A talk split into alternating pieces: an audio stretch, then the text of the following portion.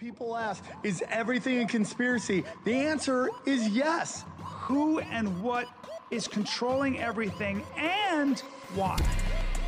They they practice sorcery. I can't argue against magic. I don't know what it is that we live on, but I believe it's a realm. This realm that we live in is the lowest level of heaven, highest level of hell. Chicken snake gods and the Anunnaki and sorcery. If Sam says the chicken snake god is running everything, I'm literally in the world of crazy. I'm winning. You're losing. Conspiracy Social Club, aka Deep Waters. Deep Waters. Deep Waters. It's so dumb. Sammy boy, are we uh, are we recording? Because I got a lot to say, man. You got, uh, yeah, got and none of it will be relevant. Now, Guys. Brian, how are you? It's good to see you, bro. Sammy it's boy. good to see you, dude. I Just love- real quick. Yeah. Shout out to the Rokfin people. Oh, yeah. Uh, we are resonating with people, and thank you for that. I love it. Right? Without you, we would just be talking to ourselves. So thank you, Rokfin. Rokfin's awesome. Rock's Rokfin's awesome. Been belly belly good to and we're putting out some great material. Have You look right now. You look like a mime on a smoke break. You're just like, oh, I gotta get back up. Fucking windows. Fucking. I, have been trapped in this imaginary box for. And I mean, the kids love it, but it's just for me. It's like I, I you know, this If I do this thing again, I'm gonna sh- this is not myself. actually my my job. I mean, it is my job, but it's not my real job. It's my passion. It's my passion. It's a lost art. Marcel Marceau. I got my first tattoo of him. I mean, I'm Fuck that guy. He's a Marcel. sellout. I mean, I, he was good for his time, but The art has advanced. I'd like to see him try to bang today in this politically correct world. I wonder if political correctness has affected mimes. I don't know. Mimes are pretty neutral. I feel like they don't even have genitals. They were the original The eunuchs non-binaries. of comedy. Yeah, they're the original non-binary creatures. Yeah. What is binary, by the way? so binary is like uh, uh, bi, which is two. So so a binary relate. So binary would be male female, hot cold, um, you know, off on. You know, these are the kinds of things, right? And so the the if you actually want to know how the trans movement got into this notion of non-binary gender. It, it actually comes from mostly Jacques Derrida, who's a terrible um, philosopher, but he was a, he was an Algerian. He was, he, he was an Algerian Jew. Grew up in, in Algeria as a Jew. who- Racist. well, he he was so he was kind of Jewish in a very anti-Semitic world. So the Algerians, who were primarily Muslim, w- w- marginalized him, and then so did the French, who were the colonizers of Algeria. So if you were Jewish in Algeria, and he was also short, he didn't make the soccer team, handsome guy, but he um, he was always an outsider, and he became kind of obsessed with, I think, prejudice. He, he became obsessed with the notion that no matter what, his his thesis was when you think in a binary way, male female, uh, for example. so he was the original annoying person. yes. So Did he so- also have blue hair? well, uh, but but it goes further with Derrida because because Derrida kind of said he was one of the post-modernist philosophers. So Derrida said, when you say male female, for example, you inherently as a human being are going to have a prejudice for one or the other, right? You're going to have a pre- you're, you're inherently going to put one over the other because that's how the human binary mind works. So he said there is no there should be zero it basically took western logos the western uh, uh, framework and architecture for all knowledge and and everything that gives us what we all enjoy today Yeah. or, a lot of it uh, and said well um, th- this none of this I, I reject all of it Yeah. uh, because it's it's all binary and Yeah. that's how the, and, and that's how the human you know He sounds like a rich kid who's bored. oh oh well all he did he was the most arrogant Yeah, I, I, I- if I've I, could, to I would his- like to add him to my list of people from history. I would fight for charity. Yeah, I would too. I would too. He is the most arrogant motherfucker I've ever. I, I've listened to his um his fucking you know interviews. They're all in French, but you can subtitle. But he is the most obnoxious. But so he And he's basically- French? Yes, and so he Oh, said Alger, French him. Algerian. So he said he essentially said somebody said whenever Jacques Derrida writes a, a text Right. or uh, offers an idea, you can always write semicolon or not. Because he never he refused to make any kind of stand. It was the idea is I'm writing my thesis and erasing it with the other hand, kind of thing. So he's a total cop out. But what happened was when you when you say that living in a binary frame uh, framework Right. creates prejudice, Yeah. the trans movement and the postmodernist, you know, um, followers of Derrida and Michel Foucault and all these French What assholes. tax basically- bracket do you think you're in when you use the term postmodern? You you you you're a, you are a super privileged white progressive. Yeah. And I'm going to read you something that my dad sent, to, uh, sent me. I thought was that you'll love.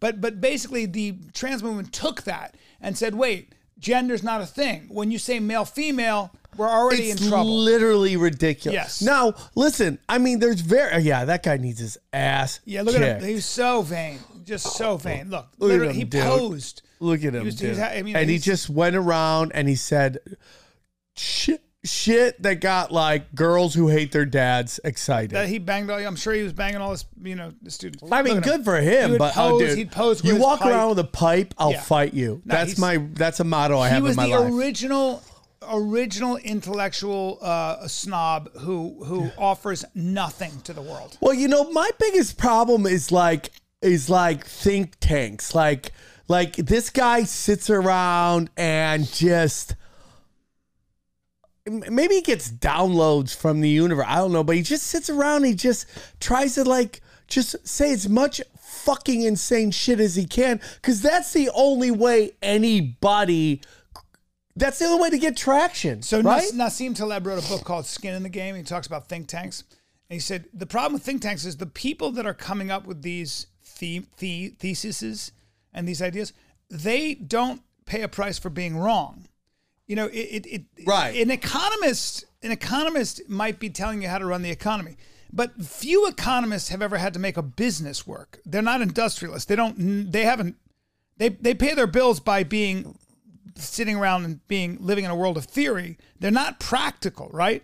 It's a little bit like saying I, I know how to street fight and I'm a kung fu master, but none of your students you've never been in a real fight. Yeah, and then you try that point. shit in the real life world and you get Right. the fucking shit. That's why the UFC came along and went, Your kung fu's no good here. That's the original your kung fu is no good here. So all your shit that you do in the movies and you got 10 you're a 10th degree black belt, very cool. Watch what I do when I double leg you, pick you up, throw you on your head and punch you in the face. You forget everything, don't you? Right. Right quick and that's what was happening. The jiu-jitsu guys in Brazil, the Brazilians, the, what was genius about them was that they would really fight. And not only would they really fight, but Brazil has a sort of there's not a hierarchical structure. It was a hotbed of innovation because the Brazilians they didn't have to like be loyal to their teacher. In Asian societies, if you came up with a better way of doing it than your teacher, your teacher would lose face. Your teacher would lo- would it would be insulting to your teacher. The Brazilians were like, bro, I'm gonna try to tap my teacher the fuck out. That's why your teacher in Brazil has cauliflower ears and a neck thicker than you. I had a, you do you remember this might have been before you went to college? So Peter Chen, this super Asian comic, Yeah. who would just yell his his catchphrase was "I lose face." I lose face. So so Yeah. you know what else it, it brings me up when you talk about Brazil? Yeah, that's him. I lose face. Uh, and he must be like, dude, look how in Asians are right now. Yeah. Look how in they are, and like he would be like killing it right now. But Yeah. back to what you're saying, uh, another problem I have with globalism is their whole pitch is we're going to get rid of poverty, right? We're going to get rid of poverty.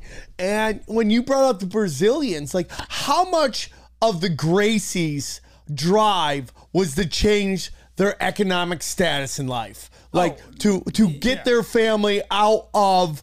I and I don't I'm not, I don't Fi- know. fighters, fight great boxers and great MMA fighters don't come out of Manhattan. Like The Manhattan only one is BJ Penn. He, the, one of the very rare ones. but- Very rare. But for the but he also grew up in Hawaii, which is hard motherfuckers. you Yeah, know? talking pidgin. yeah, bro. But but like, hola, how are Yeah, you, you don't. Uh, great fighters come out of like like poor parts of Mexico, poor parts of America. You know, primarily black, uh, like the Ethnic. Yeah, where you had to fight your dude, way out. Europeans Russians now you're seeing They don't have money either. Yeah. Like if you look at the if, so if you look at the, the this last UFC, I don't know if you watched the Dagestanis. Oh. Any- anyone with a fucking chin strap beard, uh, Yeah. just if you look like you're a. Middle Eastern and Amish at the same time, we got oh, problems. Oh, I want to talk about this hilarious thing. This Oh yeah, we'll get into It's that. the dumbest But shit I've in dude, the world. so who's the guy that has had one punch thrown on him? In how do you pronounce his name? He's Ben Askren. no the guy who took away took out the Chinese guy in the oh, Oh, so that's Kamzat. So Kamzat? Kamzat was talking to Dana White while he was taking that badass Chinese guy and just Dude, making this him is his, the same energy that Anderson Silva had when he came into the UFC. I know. When you remember when he fought Chris Leben and he threw eleven punches, Yes. and Chris Leben's like, remember it very I, am sleeping right now. He'd never seen anything like it. Chris. right? This is the same energy. It is the same energy, dude. And you know, um, Kamzat, I like that guy. Kamzat's amazing. Kamzat? And Ka- yeah, Kamzat Ch- Ch- Chimaev or something. This motherfucker, um, he's Checheni. He comes from the same school as the Dagestanis, uh, and and he is he is 170 pounds and six foot two. Now, a couple things. He's got to fight Kamaru Usman, who is a great consummate champion. Here's the thing about Kamaru Usman. Kamaru Usman is a freestyle wrestler, a great wrestler, a folk wrestler. Kamzat is speaking a different language. He's his wrestling, his chain wrestling, I believe, is impossible to keep up with. So if Kamaru Usman, and by the way, Kamzat can punch your lights out. He can also strike with the best of them.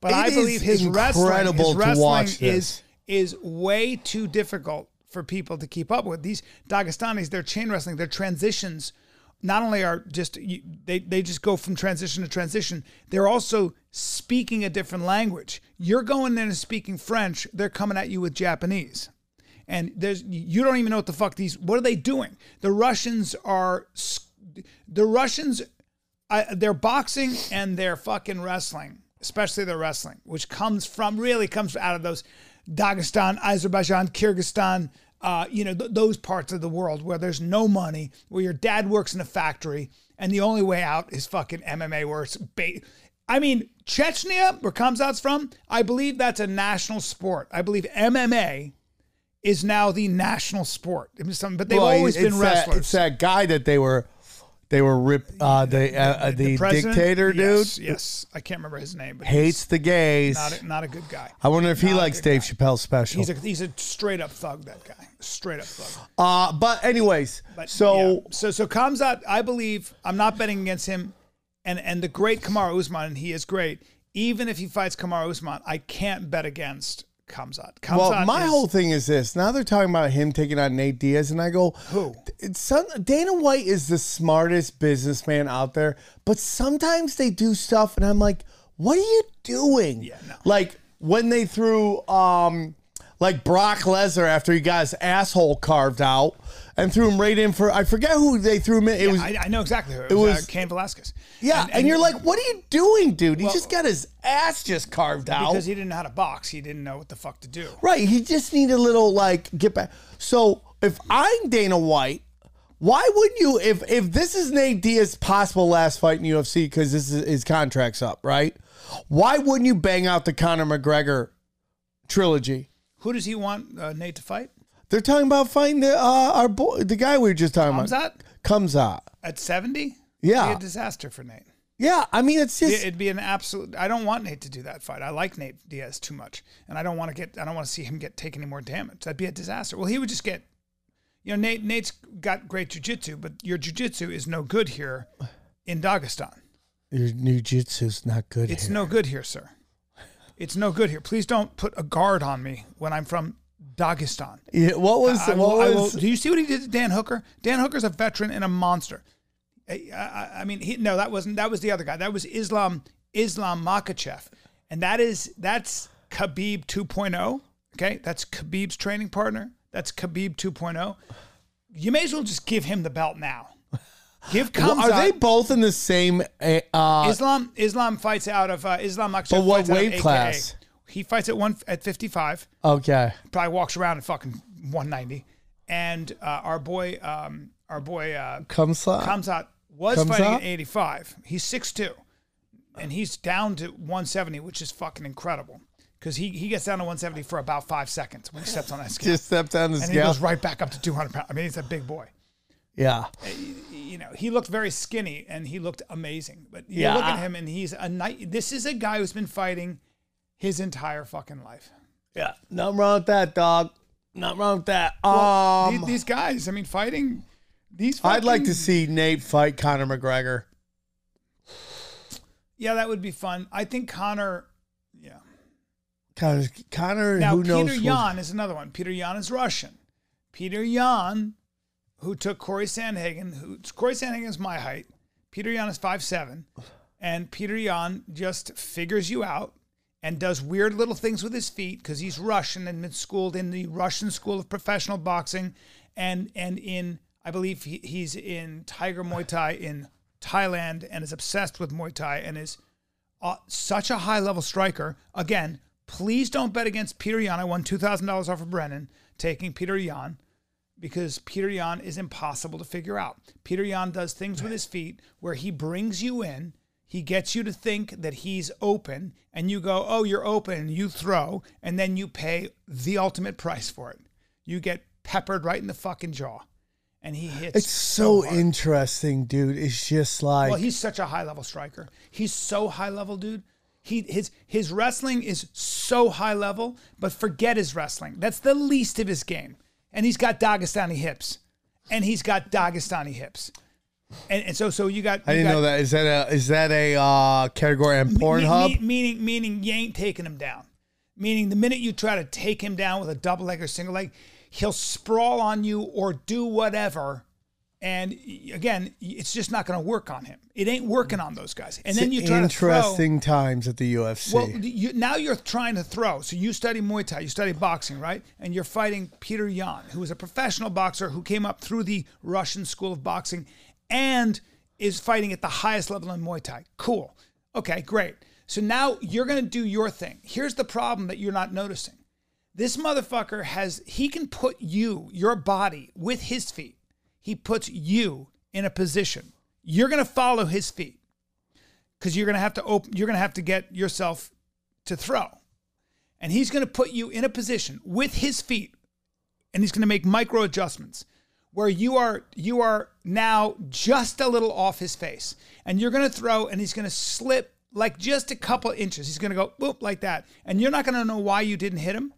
And then you're not, also not going to know why his right hand just found an opening, even though both your hands are up like that Unbelievable. and it's it's that weird shit. And you're and you're going to be a little off balance, just a little off balance, enough off balance so you can't hurt him because you're you're throwing kind of from your the left instep of your foot. That's how good he is. That's what he's able to do. we live in it. I mean, it's we are watching the evolution. I know everything, dude. I I I mean, Okay. dude, you I are know probably so you the just- best MMA analysis on a conspiracy podcast in the world. Thank you. And you you should start realizing that I'm basically always fucking. I don't know why you talk. Ask me questions. According to Dana, you're totally right. I, I talk too much. Ask me questions and I will fucking just give you the answers. All right. Why don't we do that? You have any questions for me, bro? What was your most interesting story this week? There's a lot of stuff going on in the world, dude. There it What do you take on Joe Biden shitting his pants? Well, I don't like to make fun of a guy who's that old. Well, I, I do have an issue with that as well. I Yeah. it's not He's an older man. it's gonna happen to all of us. Yeah. But it's like He's an older man. I mean, they're gonna move in camel toe My- anytime my soon, right? Can we all agree on yeah, that? We're my- gonna move camel toe in. My biggest issue with Joe Biden has always been two things. He didn't win the election? I don't think he's very smart. I don't think there's any evidence of him ever being smart. And I also think he's He's al- great. I also think he's not a very. Uh, I think he's a blowhard. I also think he's a bit of a liar. So Oh, uh, well, let me see if I can find this. I'm going to send you this, Dylan. My buddy sent me this. It is exactly what uh, our good friend Brian Callen, if that's his real name, uh, said that. Oh yeah, I didn't. We didn't do our dates. Do your dates while I figure out how I want to destroy you I mean, again Brea today. Improv this Thursday, this Friday. I am there. I got the fight companion November sixth. I then have uh, Naples, Florida off the hook November 11, 12, 13, 14. Orlando, Florida. If you are around November 19 and 20, I'm your guy at the improv there as well. Come see me. Come get some. Uh super excited, guys. Super excited. I am um looks like my my I'm doing Houston for the Skank Fest that's sold out. And then looks like the next week I'm uh moving tickets. Daddy's actually moving to after getting my You deserve it. ass blown out in Miami, which I will take though. I'll take 20 people. Uh, it was actually ended up filling up, which was great. Did it end up filling up? Good. It ended up being a good weekend. I mean, it's Miami. They're like, nobody sells tickets in Miami. I'm like, okay, I'm fine with it. If I can just stare at hot Latinas, Yeah. that I, I, it's a give and take. My ego takes a little hit, but my hap, my boner is happy. Okay, Did you do any press? no, no. Yeah, I do do press. They're called podcasts, and I have a thousand of them. Wow. Thank you. That's- okay. that's then, then I'm so Salt Lake is almost sold out. Grab your tickets, and then um, looks like Boise. We're gonna have a second show. So Wow. go get weird. That's awesome, Sam. I'm very thankful. Thank you, love it. Brian. Um, 300 tickets, one night in a venue. That is my goal. it's beautiful. I said like Doug Sam sells more than that, but I, I remember seeing him in Syracuse and he had he was like three hundred and something. I'm like, that's what I want to do. One night, go in, sell three hundred tickets, drop the hammer of the gods on these unsuspecting fools, and get out. But that's so that's no problem for you. You can do that. One. Well, there was a time that was a major problem. I, know, couldn't but- even. I was doing like Hillary Clinton fucking rally numbers, which was everybody sitting in a hula hoop. you can do all that. You can you can absolutely sell tickets. And if you just put everything under the everything bagel and do that once in a blue moon and stick to tinfoil hat and conspiracy social club. Dude, you don't even understand, bro. I just had a great interview on my Zero podcast. Dude, I'm gonna become a nationalist. All right, well just put it all under your fucking Which now, is now um, above citizen, bro. above citizen is Okay, I just sent you that. Did you get that, Dylan? This is uh it was uh yeah, I sent to our Yeah, here it is. Th- you're going to love this, bro. And this is I gotta stop eating steak and drinking that much red wine so late. I'm supporting NAFTA because I think it is a positive thing to do. And I do not pretend to be an expert on uh, international trade matters. Trade agreements like NAFTA and permanent normal trade relations with China, which forced American workers to compete against people who are making pennies an hour, has resulted in the loss of Way more than that. 160,000 jobs. The president is absolutely right when he says that China has been cheating for 25 years and that Bill Clinton didn't, didn't do enough about it, George W. Bush didn't do Didn't enough do about anything it, about Obama didn't do enough about The it. rising China is an incredibly positive development for not only China, but the United States and the rest of the world. Rising China is a positive, positive development. It is in our self-interest that China continue to prosper. We want to see China rise. China is a great nation, and we should hope for the continued expansion. China is not our enemy. We talk about China as our competitor. We should be helping. The idea that China is going to eat our lunch is bizarre. The idea that they are our competition, they're going to beat us, is bizarre. They're not bad folks, folks. China's not a problem. Allowing China into the World Trade Organization, which he supported, extending most favored nation status to China, which he supported, that those steps allowed China to take advantage of the United States by using our own open trade deals against us. No, Do you think in retrospect that you were naive about China? no. But doesn't he deserve some credit for that? It's better. The USMCA is better than NAFTA. It is better than NAFTA. I have never said I oppose fracking. You said it on I, tape. I did show the tape. Put it on your website. I'll put it on. Put it on the website. Would there be any place for fossil fuels, including coal and fracking, in a Biden administration? No, it would be, we would we would work it out. We would make sure it's eliminated. I guarantee you, we're going to end fossil fuel. See, I don't like any No of these. more- Uh, no I don't like these. Uh, I gradually move away Clips. from fracking. And I think it's critically All right, stop important. it.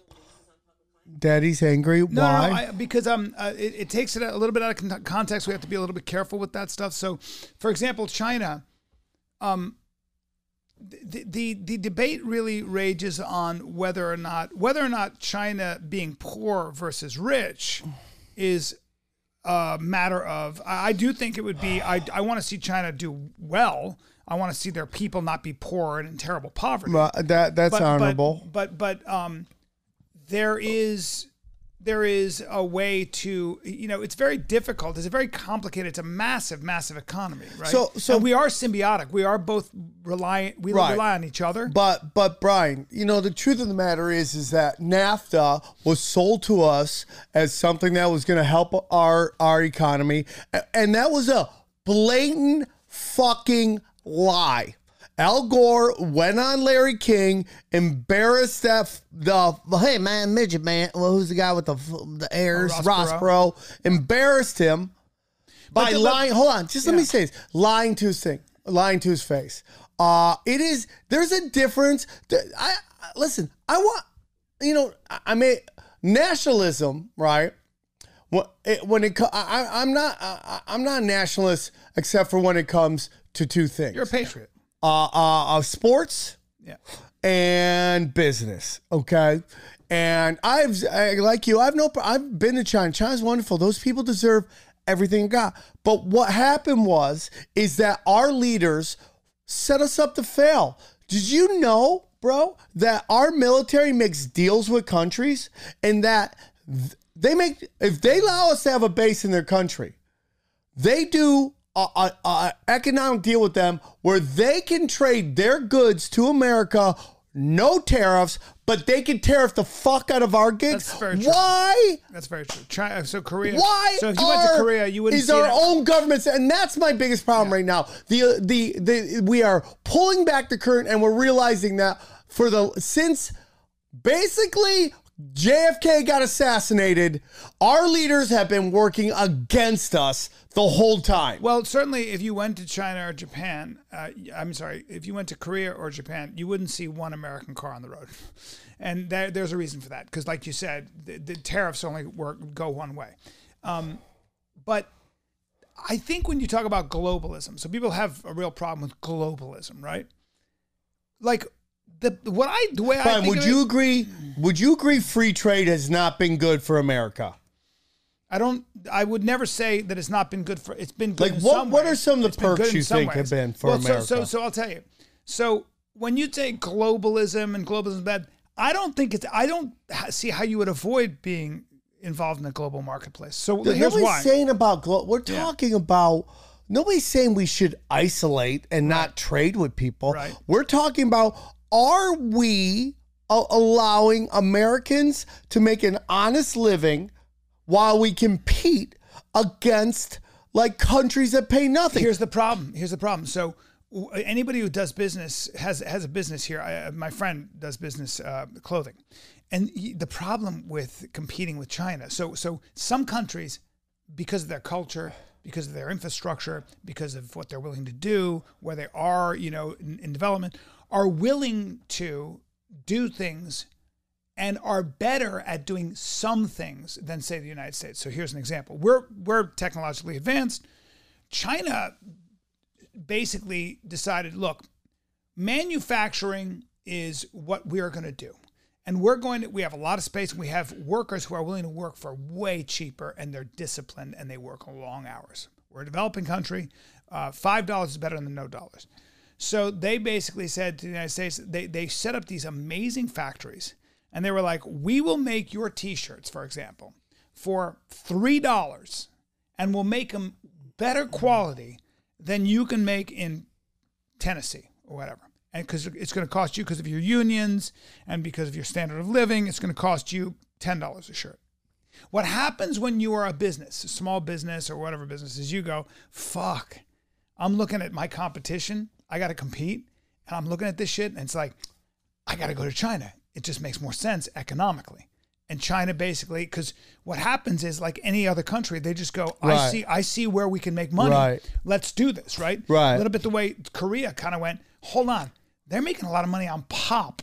On pop Right. art on on popular Right. culture. I understand Let's what be you're the saying. right? So so sometimes countries have these initiatives, and if they're Asian like But China, Brian, they work Brian, so fucking hard. the point hard. of free trade Yeah. is to take away any tariffs? kind of tariff, which is good for nobody except for the corporation, which allows them to move their their factory a- a- a- into a place where they pay nothing and then they gobble up more profits. Now, listen, there's nothing wrong with making a dollar. Okay, but people like to act like nobody was making money in this country before 1985 or whenever fucking 70s, Bill Clinton got in office and lied to us. I, if I remember correctly, the 80s, everybody had money and was doing blow, right? It's, it was a there was great movies coming out and everything's great. So you have all these fucking idiots on the internet going, how are they going to make a profit? They're going to make a profit. And this is how they're going to make a profit, okay? They're going to make a little less money at first.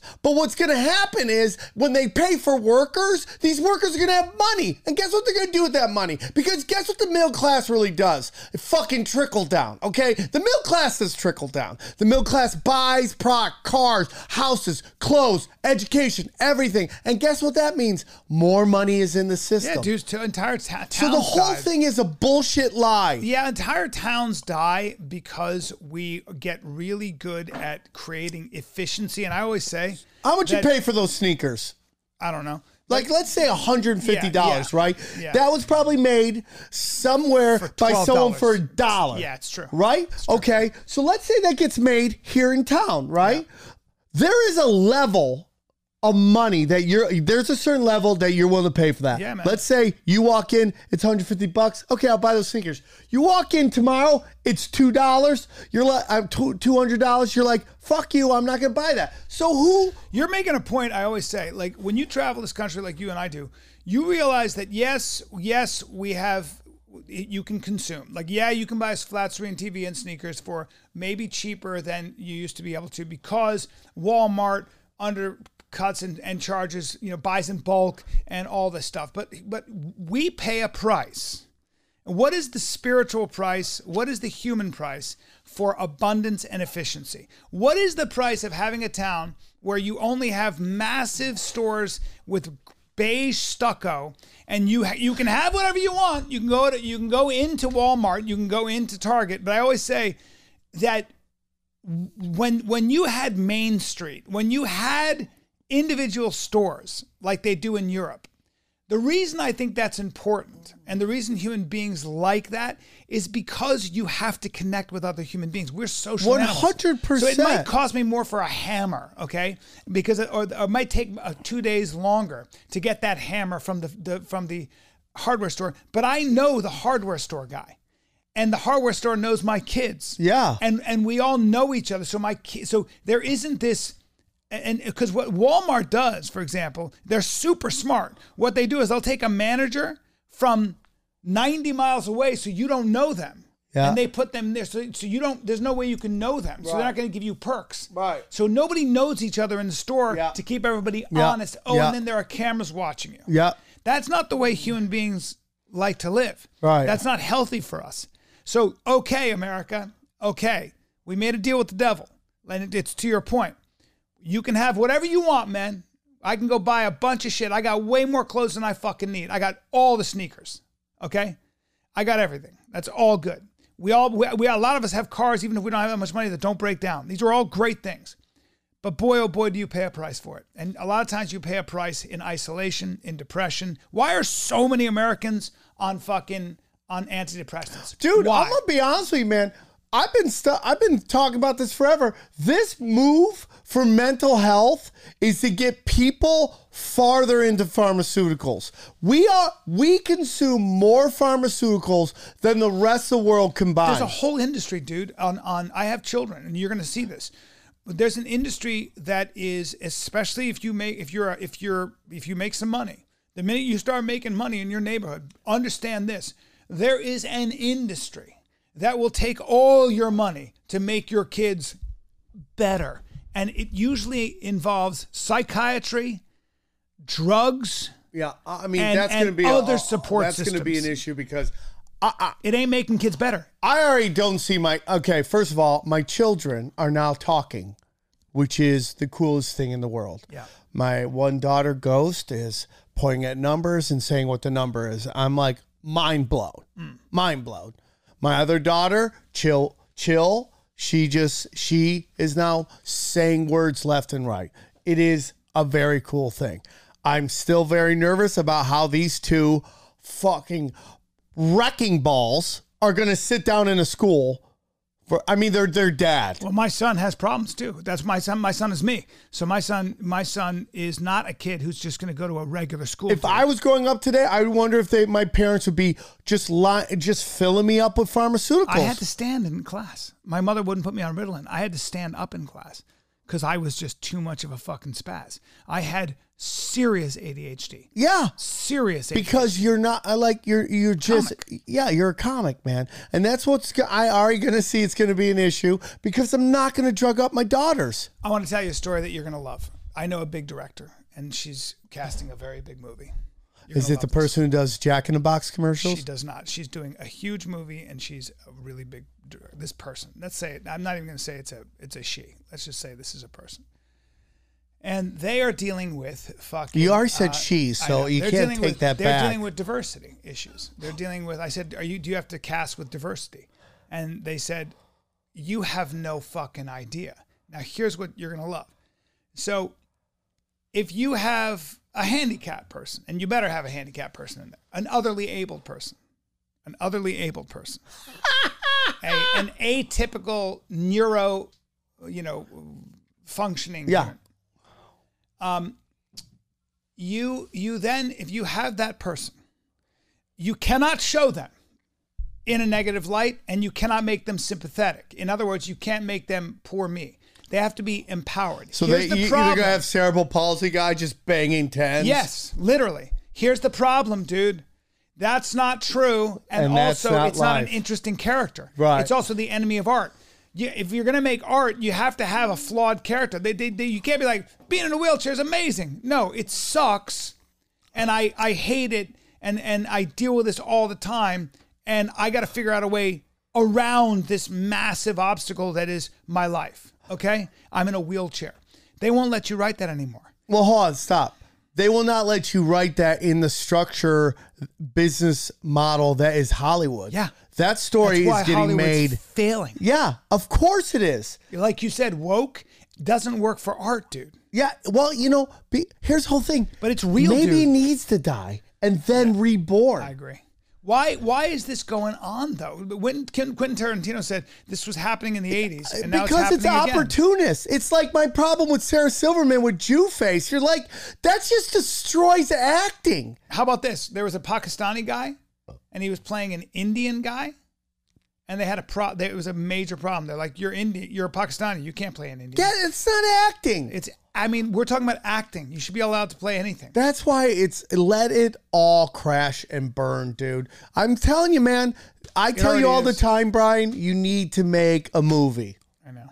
You need to make a movie, and it's just like because now, like, you know, it's like you kind of see with comedy where like people like Rogan, Joey Diaz, the Legion of Skanks, uh, all these w- uh, wonderful like edgy, dark, dirty comics have created now a structure in which young, dirty comics can now actually make a living. Yeah, and and by the way, that's true. And also, I think a lot of the woke shit, like so, you know, Ruby Rose. You know, who this is. Did we talk about this last time, Dylan? Ruby Rose was on Orange is the New Black. She's this really hot lesbian, and and she was Catwoman. So they they decide she's, she's not working, and they fire her. Okay, bring up Ruby Rose. Yeah. They fire her, dude. Well, she says the environment was toxic and the director was abusive. Yeah. Okay? Guess what happens?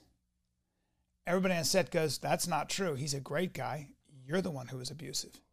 And so all of a sudden, Warner Brothers goes, Nah, sorry, bullshit. We call bullshit on you. You suck. Get the fuck out of here. We're keeping our director. He's awesome. And she, I, I guarantee she's done. She ain't working again. Well, I mean, we're getting into this right now. It's like this is the she dance that you're doing. so badly. She's a lesbian. Yeah, she's so hot, but she fucked herself so badly with this because she was just she tried to play that card. She tried to play the oh, uh, you know. You know I'm- who I'm else did that woman. recently? The Bebop, sp- Cowboy Bebop, I think it was. Uh controversy, like the chick, um, the woman who was gonna play it. You know, the fans were all like, you know, the fans were all like, I think it's called Bebop. I don't know. The, so this actress was playing the role, and they were like, she doesn't look like the character, and she li- she lays into the fans. She's like, I'm sorry, you, I don't have triple double D tits and stuff like that, and you're like, those are the fans who are going to buy tickets to your thing. It's like you don't shit on that, you know. Although, although I, I, I do understand her being mad at the fans for saying you don't look like it, so you, sh- you shouldn't be able to play it, though, right? But if it, but Brian, it's a it's a comic book character. You can't just be like, here's the comic book character, and by the way, now Oh, it's a I black see. Oh, lesbian. Oh, I see what you're saying. I'm sorry. I thought there was a voiceover. Yeah, yeah. I thought it was a voiceover. Oh, I'm sorry. Uh, dunks on fans who are mad at a costume doesn't resemble the anime version. Yeah, I get that. Like, eh, But Brian, it's the character. Right, It's I the agree. I like agree this is what's going on again. It's just like you're rewriting stuff. It's like when they're like Superman's gay. You're like Superman has never been gay. Why are we making him gay? agree. It's like you're trying to rewrite everything to fit your narrative. Exactly.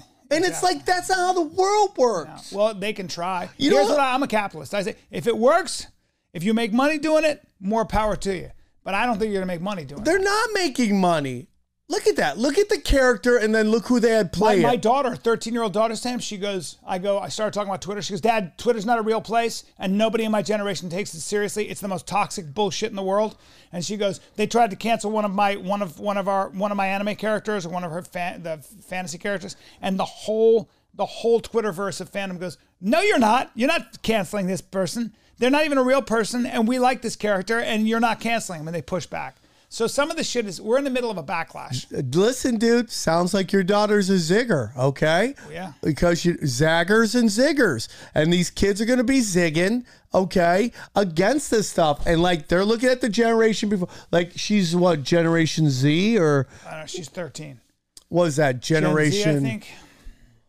generation yeah i mean these new this not it's like you know so it goes generation x then it goes millennials and then generation z i think it is.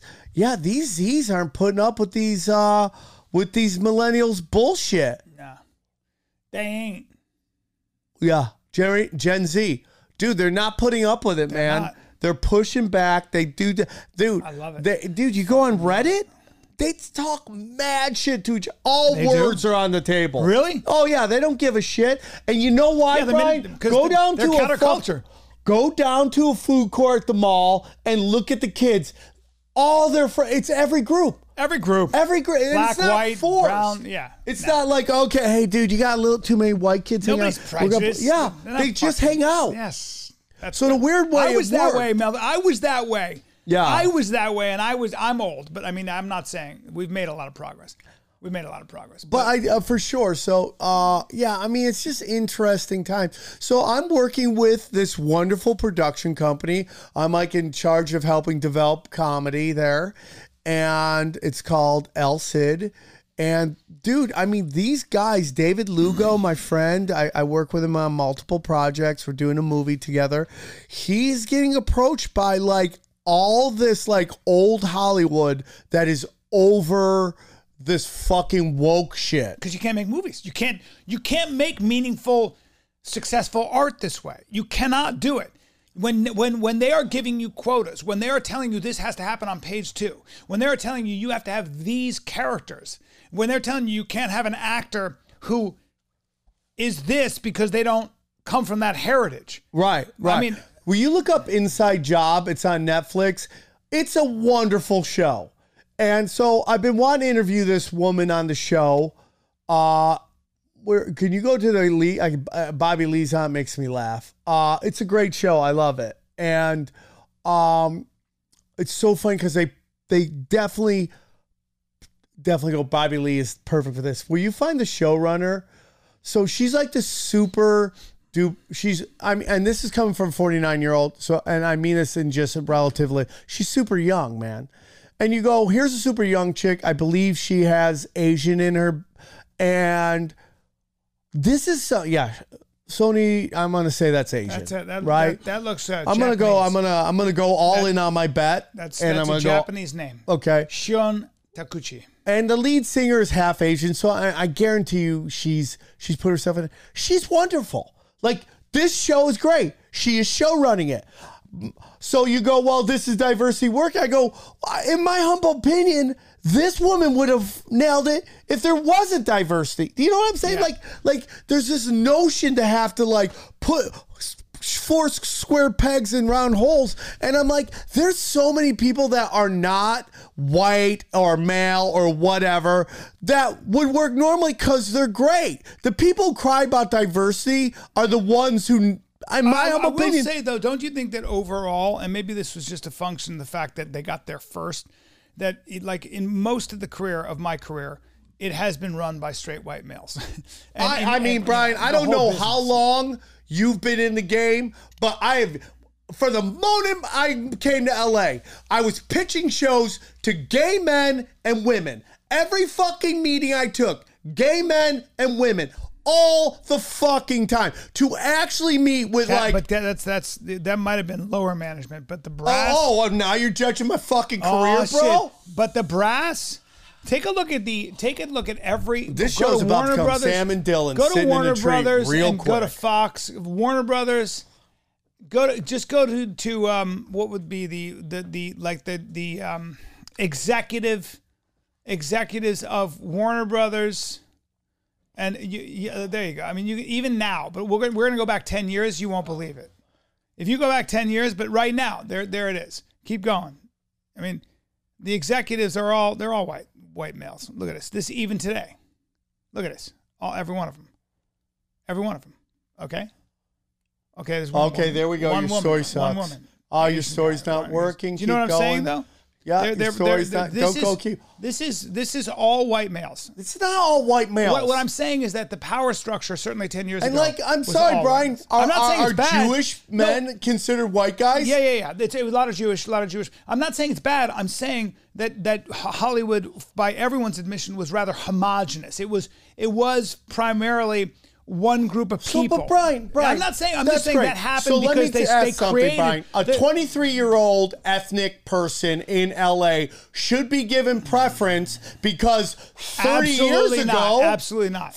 you know, it's like it's like that, now you're talking about equity, which I'm very much against because it's a Marxist notion. Listen, I, I like equality I'm for opportunity. affirmative action in the fact that everybody should be given opportunity. Yes, one hundred percent. That's what I mean. I mean, you let's just, don't. You just don't like equality of outcome. You don't like them shoehorning in people based on their. Look, I'm about to get into this with my my my son, who's ten years old.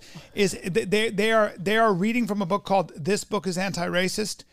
In my son's school. That's where why I gotta they're- get my kids out of LA. saying- they're saying my son comes from the dominant culture, the aggressive culture, the oppressive culture, and my son, who is an able-bodied, cisgender, straight, white male, is at the top of the privileged patriarchy It's and hierarchy. so They're saying this about my son, and they and they literally they go his box and they put a box there. I'm going to war with these motherfuckers because it is this. This teachers are reading from this radical far left. They are citing Kimberly Crenshaw, who's a uh, critical race theorist who who came up with the concept of intersectionality. Um, there, uh, Ibram Kendi, um, um, Ta-Nehisi Coates. I've read all of them. The difference is I've read every one of these people. I've read all of them, and I've read them, and I've taken my time to read them. And I so I know these these. And I'm not saying that Kimberly Crenshaw doesn't have her own. Her doesn't have. Uh, I mean, first of her all, own her own uh, a, a point of view or, or or anything. But please understand, I have my I I read people that disagree with me. I read all of them because so you've read every one of my blogs. everyone, dude. Listen, Well, I wanna get here's the into thing, something dude. else. Here's the thing. The, the the the situation is this, okay? The situation is this is when you it, it- there was a time and it's probably still now if I go, man, these black people they're fucking criminals.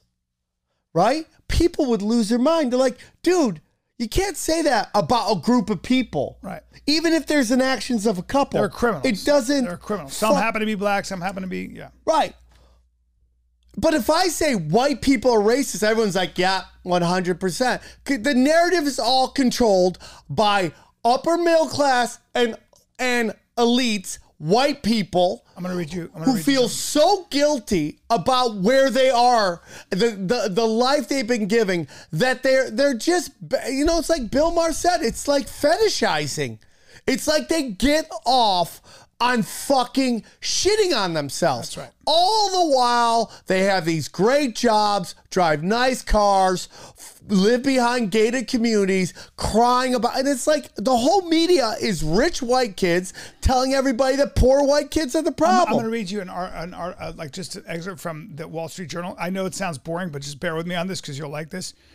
If there's a defining feature of modern progressive self-image, it's the idea that by di- by dint of their supposedly superior education, their associated association with like-minded members of global elites, and their immersion in the various rites of the contemporary secular religion, meaning you know what secular religion means sam? Like secular meaning without without actual god. It's secular Whatever. They are more knowledgeable and virtuous than you the inferior classes democratic leaders and the academic corporate and media people who sustain them nurture their luxury beliefs comfortable in the conviction of their own moral supremacy. We shouldn't be surprised. There's been a social revolution in this country and the wider West in the past 50 years, in which, by a remarkable inversion, the left, which used to represent the interests of the outsiders, the disadvantaged, is in almost total control of the institutions of the establishment. They are the masters now, and like masters through most of history, from tribal chiefs to Roman patricians, absolutist monarchs, and totalitarian tyrants, their superiority is such that the rules they make don't apply to them. They apply only to you, the unenlightened. It's been on display most clearly in the past year over COVID 19. A succession of dem- Democratic leaders have sternly told us to stay home and masked while supporting, while, while supping maskless in fancy restaurants, enjoying exclusive privileges in hair salons, Yep. or partying with fellow progressives Yep. in jazz clubs. Yep. It's been evident in the year of hectoring we've received from our leaders about the inherent racism of the American system. Yeah. When fabulously privileged white progressives talk about the evils of white privilege, don't think they're they're talking about themselves. They are morally excluded from such judgments because they subscribe to all the right nostrums about diversity, equity, and inclusion. They mean you. Uh, and it keeps going. Okay. Yeah. Giant companies run by white chief executives who live in luxury and security no colonist oppressor could ever have dreamed of feel free to lecture Americans on their loathsome prejudices. Just don't ask them to make way for any of the oppressed One people 100% rules from It- thee and not for it's me. great. Well, it's so to the at the environmental. Do you know that the the Yeah. Davos environmental thing? Yeah. They took the uh, the elite there took 400 private jets. 400 private Will you jets. bring up that Prince Charles uh, clip that I sent you? Did you, you remember? I s- Bi- Biden went to Paris in an 85 car motorcade, but talking about global warming. That's it, yeah. Get the fuck out of here. dude, listen to this. So Prince Charles shows Oh, up that, yeah. out of nowhere and says this shit that is so scary. Listen to what this guy says. Ladies and gentlemen, my plea today is for countries to come together to create the environment that enables every sector of industry to take the action required. We know this will take trillions, not billions of dollars. We also know that countries, many of whom are burdened by growing levels of Listen debt, to this. simply cannot afford to go green. Here we need a vast military style Oh campaign to marshal the strength God. of the global private sector. With trillions at his disposal, far beyond global GDP, and with the greatest respect, Oh my- beyond even the governments of the world's leaders, it offers the only real prospect of achieving fundamental economic transition. Ladies and gentlemen, I, I, I, it's an amazing uh, accent. I always love Every time I hear royals speak, The I go, "Thank God for black people." Amazing. That's all I I, know, it would be so boring. yeah, I mean, the King's speech made me want to go. All black people are the God, best, I know. right? Uh, the whole time, like I, I just hug a black person after this show.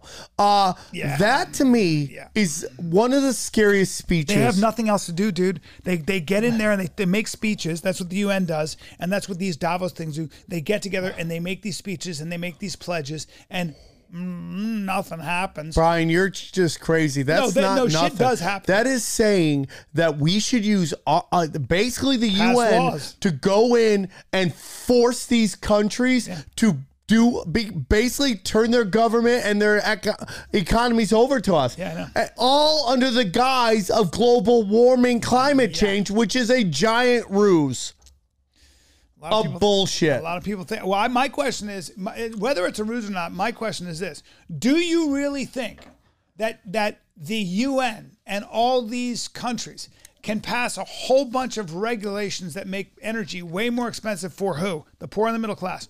Do you think? That doing that is actually going to cool the planet. That's what I want to know. No. Or how or- about fucking retard we- Elon Musk going? I will pay a fu- um a hundred million dollars. Will you look this up? He, Dylan, sorry, you're working hard, hard working man. But Elon Musk at least is at least is coming up with technology. Technology is going to get us no, out of do you this. see? He's like, I will pay a hundred million dollars to anybody who could figure out how to get CO two out of the air. And somebody's like, that's what trees do. That's the purpose of trees. Okay, but no, he's talking about getting the carbon out of the atmosphere. Brian, Brian. Yeah. Bill Gates want to block out the sun. This fucking fist fucking phony wants to fucking pull CO2. How do we, what's osmosis? How do we make fucking There oxygen? may not be enough trees for all the CO two though. Uh, Dude, you're retarded. We're making we're making too much CO two, bro. What do you want to do? Plant more trees? You fucking hippie? You fucking hippie? Okay, so there's a couple of things because we're gonna be we're running out of time. Oh yeah, let's go to that thing, the monopoly, where that four companies own couple the world. things. it's a couple things. horseshit. Before we start that, um, have you guys ever seen this uh, World Economic Forum video about the world uh, the world in 2030? Have you seen this? Look this up. I need you to watch this. So I've been thinking, and I've talked about this on a couple other podcasts, so I'll keep it short here. This metaverse thing, and by the way, Microsoft is now coming out with their own. We're gonna live in a simulation. Okay. Simulation. World Economic Forum. uh, Simulation. You'll own nothing and like it. Yeah, uh, the year 2030. That might be at the top one. You have to watch this. You watch it, dude.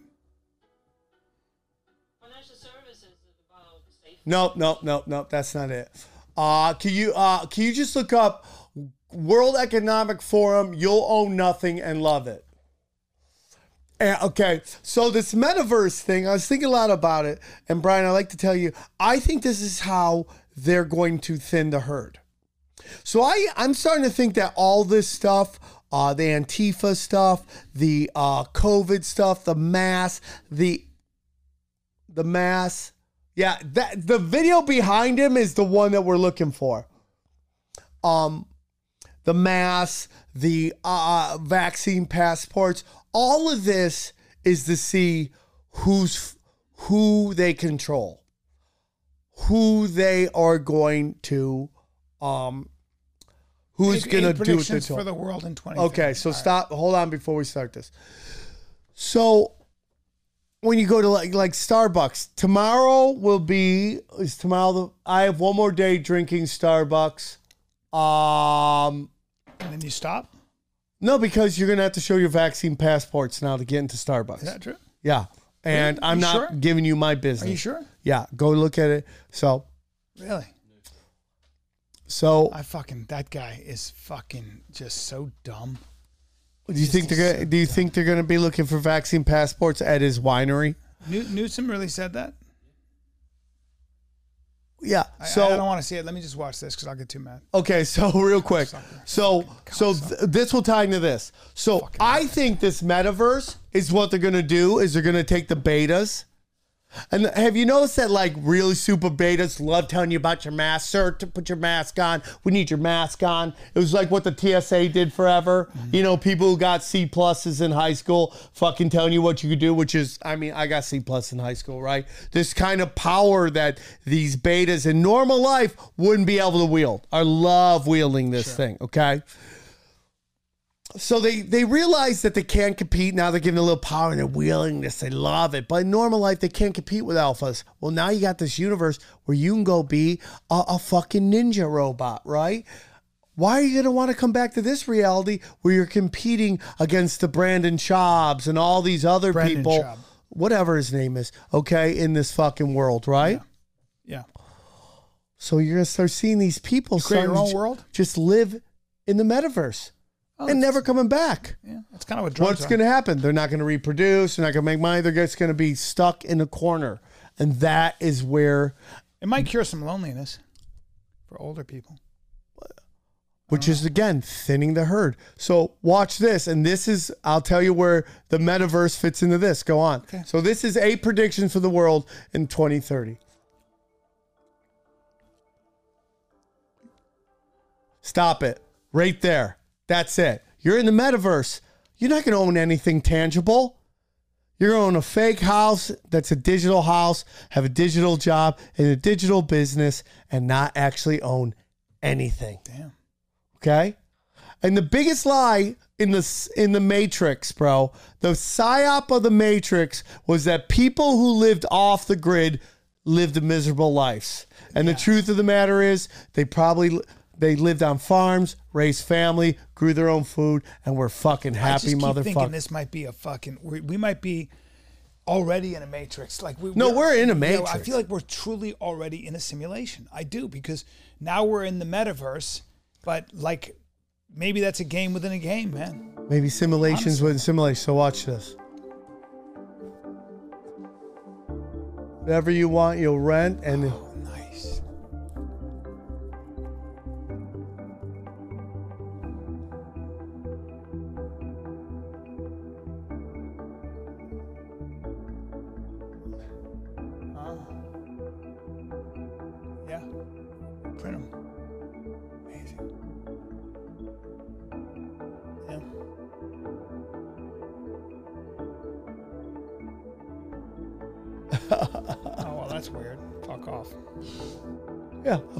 Like is this a, Billy good Bill will be video? Displaced by climate change. I don't know about that. Oh, Like, this is just- so left wing. Yeah, this is. They already do pay to, to emit carbon dioxide. A global price on carbon. You could, yeah. Okay, that's it. There we I go. worked out how to keep you healthy in space.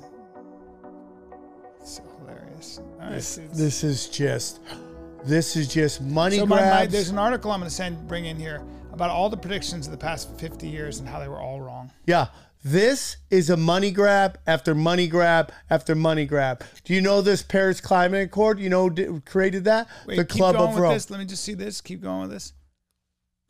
Checks and balances. No, no, no, no, it's not being forgotten.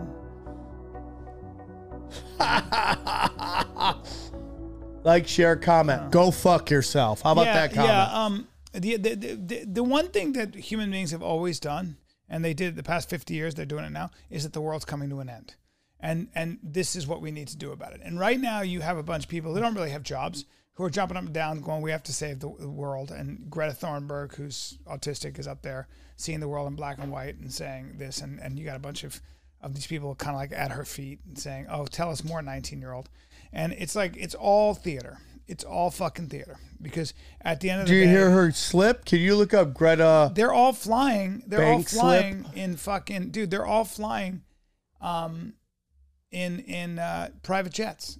They're all flying in private jets. They're all on yachts, dude. So what are we talking about here? So I can send you it too. I found it. Uh so yeah. So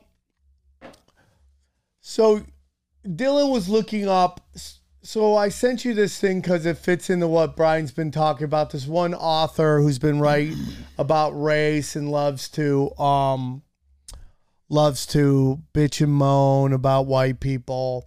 So he put out a tweet, and I think I sent to you. Ibram Kendi. Yeah. I read his book. I told you. right? So he puts out this tweet. I think that's it. Yeah. He puts out this tweet in which he is. That's it right there. Uh no, that's. Let's see if we go. It's so fucking funny. We just got. Oh, there it is. No, no. He basically puts out a tweet in which he states that a large number of white applicants have been lying about their ethnic background to get into colleges, and then a bunch of them are actually getting in because of it. Yeah. And which proves his theory of white privilege is incorrect. Yeah. Ibn Kendi is um, Ibn Kendi is uh, an extremist.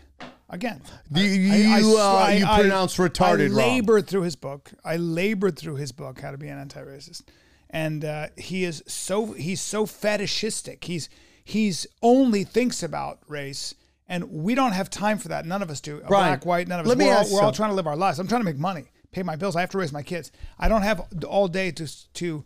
And the guy won't debate anybody real. He won't. He won't actually. He won't defend his ideas against real scholars like like Glenn Loury, like John McWhorter, like Coleman Hughes, like Thomas Sowell. I just hit you with like Shelby Steele. I just hit you with six black scholars who would love to take him on. Forget the white scholars. Just have them debate. I'll pick the black scholars. One of the things I love is watching black conservatives and and liberal uh, and liberal blacks have conversations. It's fucking fascinating to me because, like anybody else, they're Brian, do you think this guy, if given a wish by a genie, that racism would be gone like that? Do you think he honestly would want to get rid of racism? Sir, first of all, he uses races, being a racist, he says, and he accuses black people of being racist, and he said he was a racist. Uh, he uses it as a descriptive term to mean that if you are within the system, within policy, if you support policy and institutions as they stand now, you are a racist because those policies and these institutions are, by their very nature, designed by whiteness to to give whiteness the advantage and privilege. So, as far as Ibram Kendi is concerned, as far as Ta-Nehisi Coates is concerned, as far as Penelope Crenshaw and all the critical race theorists are concerned, if you are even in the system, if you are making money in the system, you are essentially complicit in racism. Do you understand? And Yeah, that they, I- the I only way to change that, sir, the only way to change that, sir, is to is to radically reform society, including how we do economics, because capitalism is, say it with me, synonymous with and goes hand in hand with racism. They blame it on racism. So this is my fundamental rub with the crits and with people like With the Ibram Bloods and the. Crips? The crits, critical race theorists, the crits, we call them. They are they their their their um, scholarship to me is bankrupt. I don't agree with it, but I read it and I and I listen to them because I Dylan, do you have any um clips you that you found? I know you were talking about were you going to find some reading, or did uh you not were you not able to do that? Well, I want to talk a little bit about this I terrible. right there if you want to. Did- There's did- also yeah, yeah, there's a TED talk with him. Th- these two women are talking to him, and it's like an SNL sketch. How like they're just blowing so much smoke. It's That's all they so do. enabling. Yeah, because they're so afraid to. I would love to fucking like just be like, how the fuck am I, bro? First of all, Ibram Kendi, you've never worked. You've you've been an academic, and you just haven't necessarily worked in the real world. So you have no idea how to apply this ridiculous shit at the level of detail. We can't do it, dude. We're all too fucking busy you know and and i don't know anybody who is and it, the, the, what they'll do is they're very sophisticated. They go it's not about you hating black people. That's not what it is. He, he says everybody i've been a racist my whole life. He, he, he, he, the reason the book is so successful is because it's a confession. The, the thing I do appreciate about Ibram Kendi is that he does change his mind and he talks about how often he changes his mind throughout his life. And my guess is Ibram Kendi will probably ch- change his mind and come probably come full circle uh, you know, probably within the next 10 years. You know, I think culture is a lot like uh, crypto in a weird way, in that it expands so far and then it will retract to uh, what it probably is really valued at, right? Yes. So so it's like we got this retard shit coming out where it's like, you know, eh, dude, even if you blow a million black guys, you're still probably racist, right? You're like, what? I mean, I'm blowing black guys. Like, nope, dude, you're still racist because you're only though. blowing one black guy. If you really, lo- if you really love black people, you would be blow banging a thousand black guys. Oh, okay, I guess I'm a racist. But then it retracts, and it will eventually get to where I feel like we're getting to, which is like, hey, man, we're all equal. We all should be allowed access to opportunity, and then at the end of the day, the best guy gets it. Or the or woman or trans, whatever it is. what they what they try to do is they try to accentuate they they create a hierarchy of of privilege and a hierarchy of suffering and oppression and what they try to do is make everybody aware of what box you are in so that ultimately they can erase all the boxes. It's very counterintuitive. They're really talking about how every individual should be heard. What they're talking about is individualism that the West figured out a long time ago, but they're just they're just doing this roundabout I just feel that's like entertainment doesn't realize that how close it is to sports, and that Yeah. and this notion that just because somebody wants to do something doesn't mean that they're good enough to do it. And guess what? Yeah, right. You're good at something.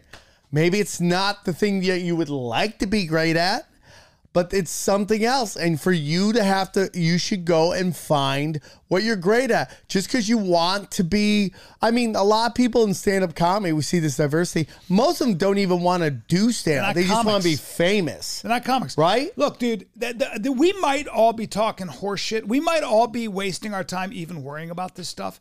My buddy said, I go, what about your kids? You know, what about this critical race theory and stuff? And my, my friend goes, yeah, there's a land war in East Asia we should get involved in too. He goes, you hear about this Vietnam shit from North Vietnam? They're fu-" And I was like, you might be right. T- technology and what's really going on with the world, like you were saying when you see kids, the world is going to change on its own. Here's where I And disagree with that, Brian. a lot of Here's the only reason I disagree with Yeah. that take. Don't ever disagree with me, but go on.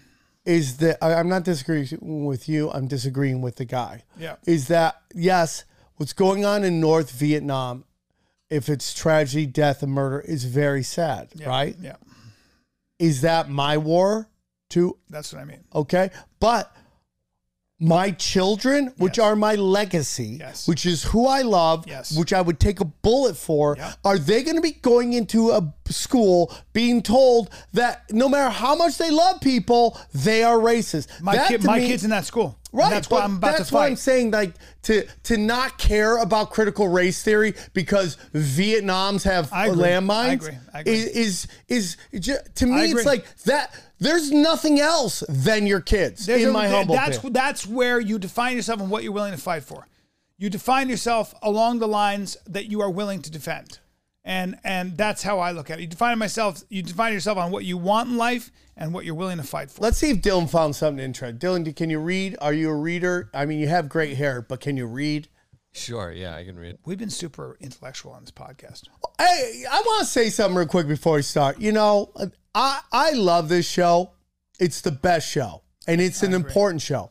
I, know it's not touch butt like Brian likes to do. No, I love the show. Brian, uh, you know, maybe someday it, it, it, it, it reaches its conclusion. I don't know, but I'll touch your butt. this is like when I watch what's going on with so much of my peers in comedy and their their refusal to even address what is going on in this country with this cultural Marxism and this globalist set because they don't want to piss anybody off. They just look like fucking the band on the Titanic and I'm embarrassed. And I'm sorry. I love everybody, but you're you not taking a, a stance or just talking about and I'm not saying everybody needs to get political all the time. It's like, you know, I love Doug Stanhope. Would I want everybody doing Doug Stanhope? No, because then Doug Stanhope wouldn't be uh, unique. Uh, yeah. But it's like to just keep acting like the fucking shit like shit is like okay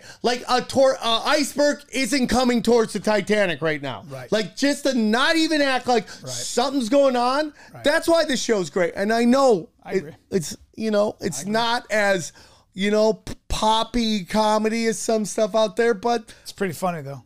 Today we were we were serious. Now here's the problem. I apologize if my energy was a little low. I ate too much steak and drank way too much wine, and I didn't just think about And I woke up and I walked i mean i don't know hour. where that falls into vietnam landmines I know. okay I and I what my my elitist problems. I ate too much steak and drank too much wine. Be more of a king, Brian. But I, I Could you be my tummy, my tummy was all of a gay man? I should be. I my tummy was queasy and I couldn't sleep. wine and meat that's then all I, you're I went, taking I woke up at six thirty and walked for. Can we hear one thing and a half. since Dylan worked on it, and then I'll let you go because I could tell ADD? Brian. You don't need to hear if you don't want to hear this. I, mean, I would got- like to hear it. on what? Well, some of these, you know, these Kendi passages and Robin DiAngelo and Ta-Nehisi Coates. I mean, Sure. we could say- I'd like to They hear it. I drive me mean, nuts. I've read it. I've read Robin DiAngelo's book too. Terrible. you know, you don't. You, you know, on YouTube, you have tons of videos black people responding to white people stuff. You never see it the other way. And guess what? Today you get that, everybody. Let's do it. This is a section we call "White People Responding to Black I People." don't, I don't see color, but I, I got you. Okay, go on. Yeah. Uh, all right. It's from uh, Kendi, How to Be Anti-Racist. Definitions anchor us in principles. This is not a light point. If we don't do the basic work of defining the kind of people we want to be in language that is stable and consistent, we can't work towards stable, consistent goals. Some of my most consequential steps towards being an anti-racist have been the moments when I arrived at basic definitions. To be an anti racist is to set lucid definitions of racism and anti racism. To be racist is to constantly redefine racist in a way that exonerates one's changing policies, ideas, and personhood. Okay, I'm going to stop Hypocrisy you. I'm going to stop you. I'm going to stop you here. It's very interesting. This gets a little uh, lofty, but but but Kendi belongs to the Jacques Derrida, the postmodernist school of philosophy, which is to say that it's all about words and and it's all about so so what is the what is the meaning of existence? Let's take that that that phrase there are two schools of thought in philosophy that kind of diverged, and they weren't even on speaking terms. There was the school of thought that believed that words had to be parsed and were powerful. So, what is the meaning of existence? That that expression. They always said you can't really have, you can't say that because that would suggest that meaning. If you say what is the meaning of existence, well, existence is on its own, and meaning there'd be no meaning without existence. So meaning cannot be above existence. Existence is there, and it doesn't mean that there's meaning to existence. So that you're not even allowed that that sentence is not allowed to be uh, parsed up. This, Now, this is the kind of intellectual masturbation that goes on. Now, Heidegger and and Kant and these guys who came along and said, "Hey, fucking what? Listen, there is something out there that goes beyond your brain and your fucking mental gymnastics here." Yeah. And I don't really give a fuck, but what is the meaning of existence? I'm allowed to ask that question and I'm allowed to ponder it and I'm allowed to get metaphysical about it. Meta meaning beyond physical. I'm allowed to get metaphysical. I'm allowed to start thinking about the idea of God. I'm starting allowed or at least I'm allowed to start asking, do we know certain things without experience? Do we as human beings are we are we gifted with the notion that we have knowledge that is not grounded in experience. Do you know what I'm saying by that? So this is what I mean. right. Human beings have so John Locke said everything You know what you're talking about? What? And I think about this all the Yeah. time. Space. How many people think they know what space is, yet no one has actually So you're, you're, you're hitting on something amazing because mathematics, you'll never see a negative integer and you'll never really see the, the number infinity. But you can, and you'll never see perfection, but you can imagine it. You can eat. There are certain there are certain um, a priori uh, without beyond uh, before experience things that we have knowledges almost instincts that we have as human beings. We have certain understandings. We have certain. Uh, we, we we know we know certain things exist even though you can't see them. That is almost where imagination comes from. Why is it there? Why is it, for example, that a mathematician can have a dream and at 80 years old write an equation down because it came to him in a dream and it's a mathematical equation that bears no reality, no reality to the physical world. But 80 years later, when they're trying to put a rover on Mars or whatever they're doing, that mathematical equation is essential to creating the physical reality of putting this piece of machinery over there.